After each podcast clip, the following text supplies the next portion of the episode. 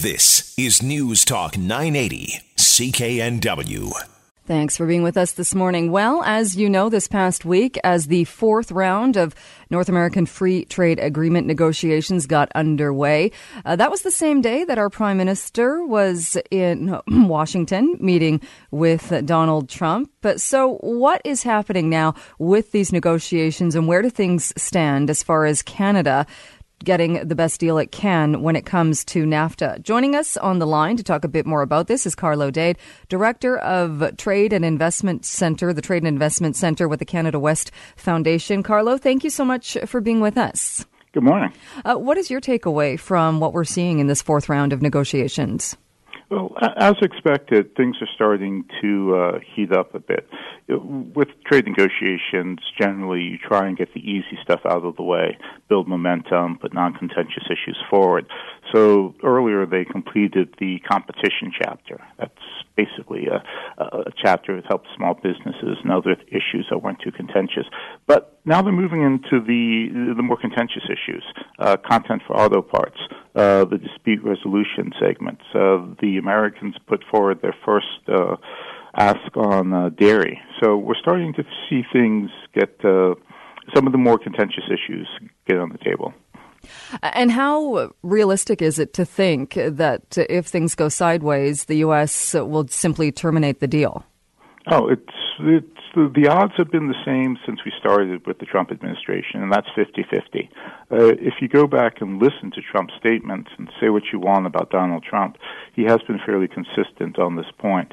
Uh, we may not be able to reach an agreement. We may have to look at withdrawing. We may have to look at separate agreements. He's been pretty consistent about that. So um, I, I think a lot of analysts, myself included, the media, didn't uh, didn't take that too seriously because of the longer history of dealing with U.S. administrations where this would just be a ploy. Trump's different; it's always been 50-50. And when we look at it specifically from BC, you mentioned dairy is now starting to be on the table. Uh, is it softwood lumber, or what is it that BC is most interested in or concerned about in these negotiations? No, softwood lumber um, won't be an issue um, in in NAFTA. There's been a decision deliberately not to um, not to pull softwood into the into the agreement. So that's not much of an issue for BC. We actually though ran the tariff line items, and of course tariffs are a small, arguably a small part of of NAFTA. But um, we're looking at the top 10 exports from each of the four western provinces and looking at three scenarios NAFTA tariffs, the Canada US agreement. So there's a school of thought, and Canada's argued this position since we negotiated NAFTA, that should NAFTA end, we revert to the earlier Canada US agreement. Uh, so that's one scenario. And then the World Trade Organization, most favored nations tariffs, which is what pretty much everyone gets around the globe. Looking at the difference between tariffs in the three scenarios and the top 10 exports from BC, you won't see an increase in tariffs under the Canada US agreement for any of BC's top 10 exports. So softwood, electricity, aluminum, uh, chemical wood, pulp, soda, those sorts of things.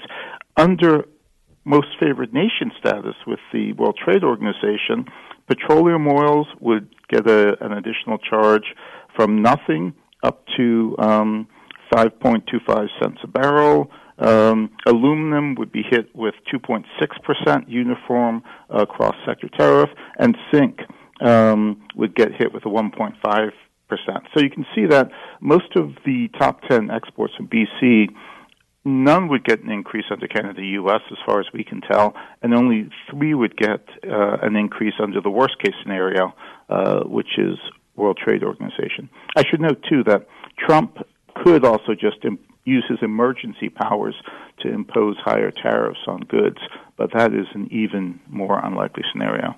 So, are we put, putting too much focus on this fear of NAFTA, of Trump pulling out of it, or, or Trump simply saying, uh, we're done with this?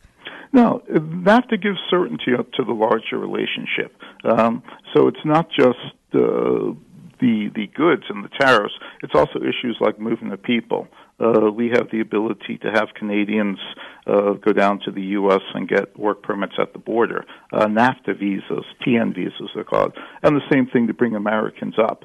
Um, it's been hugely important to, to some sectors, um, especially companies that have workers on both sides of the border and folks in the service industry uh, who want to work in the states. It also gives uh, form and structure to the to the larger relationship. It binds the Americans to certain tables. We have to meet and talk about issues. And again, with two billion dollars a day going across the border, you want as much certainty, structure, and form as possible. The issue, though, for BC in all of this is, should NAFTA go sideways? You know, we're looking at several possibilities as to how to mitigate those minor trade disputes. A huge advantage that Canada has is at the state level. Our premiers, most premiers, spend so much time in the states. We're members of the Western Governors Association, the U.S. Council of State Governments. But you know, so uh, provinces like Alberta, Saskatchewan, where Brad Wall has been down repeatedly, have advantages to be able to talk to their U.S. counterparts. BC does not. BC has not paid attention historically to the relationship with the U.S. Um, taking part in the Western Governors Association. No BC premier was there this summer for obvious reasons. But um, you know their absence in these forums, their absence in not reaching out to counterparts outside of Washington State, I would argue, um, is going to leave BC in a weaker position should we be without NAFTA compared to Alberta, compared to Quebec, compared to Saskatchewan, compared to Manitoba. And uh, as you said, uh, for obvious reasons, this past summer. But does BC then have a history as well of, of just not participating?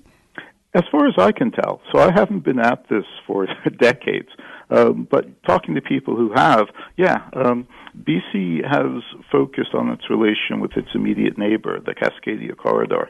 But the, the forum, so take the Western Governors Association. You know, Brad Wall was the only Western premier to attend. Brian Pallister had to cancel at the last minute for family emergency. It, it wasn't just dodging it.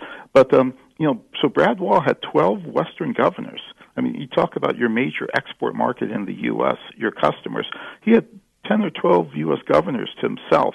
I forget how many were on the stage with him. I was there, but um, he had them to himself, and he had an hour and a half with them to talk about Canada, to talk about the common agenda in the West, what we need to do together. And it was Hawaii, you know, all the way over to Idaho uh, that were there. So again, it, has been missing out by not taking part in, in activities in the U.S. Uh, how much uh, can we can we put into uh, that? It's one thing to have the, the president making these threats to do away with the agreement, but it's quite another to have the fourth stage of negotiations are actually taking place, uh, and there are talks going on, and that kind of, I suppose, cooler heads will prevail. I think so. At the end, we also have to remember that in the U.S., trade or regulation of commerce is a congressional responsibility. So we tend to put the emphasis and the focus on Donald Trump and what he says. But it's clear under the Constitution, Article 1, Section 8, trade is a congressional responsibility, not a shared responsibility, not done in consultation with the administration. At the end of the day, Congress has to approve what gets done. There's even a question as to whether or not Trump can withdraw from NAFTA. Now, Congress has ceded its authority over trade to the president to allow him to withdraw, but there's a major question in Washington as to whether that ceding of authority is constitutional. So you're going to see Congress play a, a major role in terms of constraining uh, what the president can do on this file, because at the end of the day, the U.S. Constitution is clear and unequivocal this. And that again is why the outreach to governors and the outreach in the states at, at the subnational level is so important. You want to get the cha- local chamber of Congress calling the congresswoman and saying, "Hey, you know, are 10,000 jobs in your district that are tied to trade with Canada. Watch it." exactly. Uh, what about Canada's relationship with Mexico?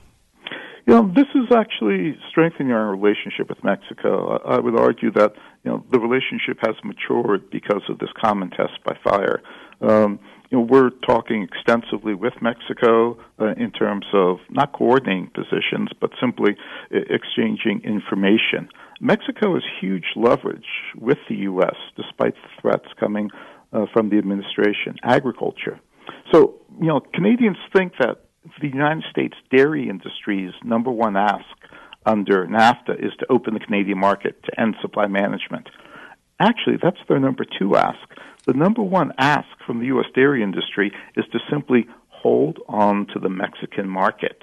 So, U.S. interest in, in terms of especially agriculture, um, you know, Mexico has some leverage, and that you know is that's the type of ally you want in the room when the Americans are trying to beat you up on something, or you have a Donald Trump or a Trump type administration, an ally that has some influence. Um, is helpful. And the Mexicans have been active on the state and local level their consul generals have been going in with the same charts that we go in with number of jobs tied to NAFTA, amount of trade that you know El Paso or Chicago has with Mexico, and we're there with the same thing with Canada. So it, it's been an effective partnership, I think, in some spots on the ground in the states too. All right, uh, Carlo, we'll have to leave it there. We're out of time, but thank you so much for joining us this morning. My pleasure, Joe. Vancouver's News, Vancouver's Talk. This is News Talk 980, CKNW.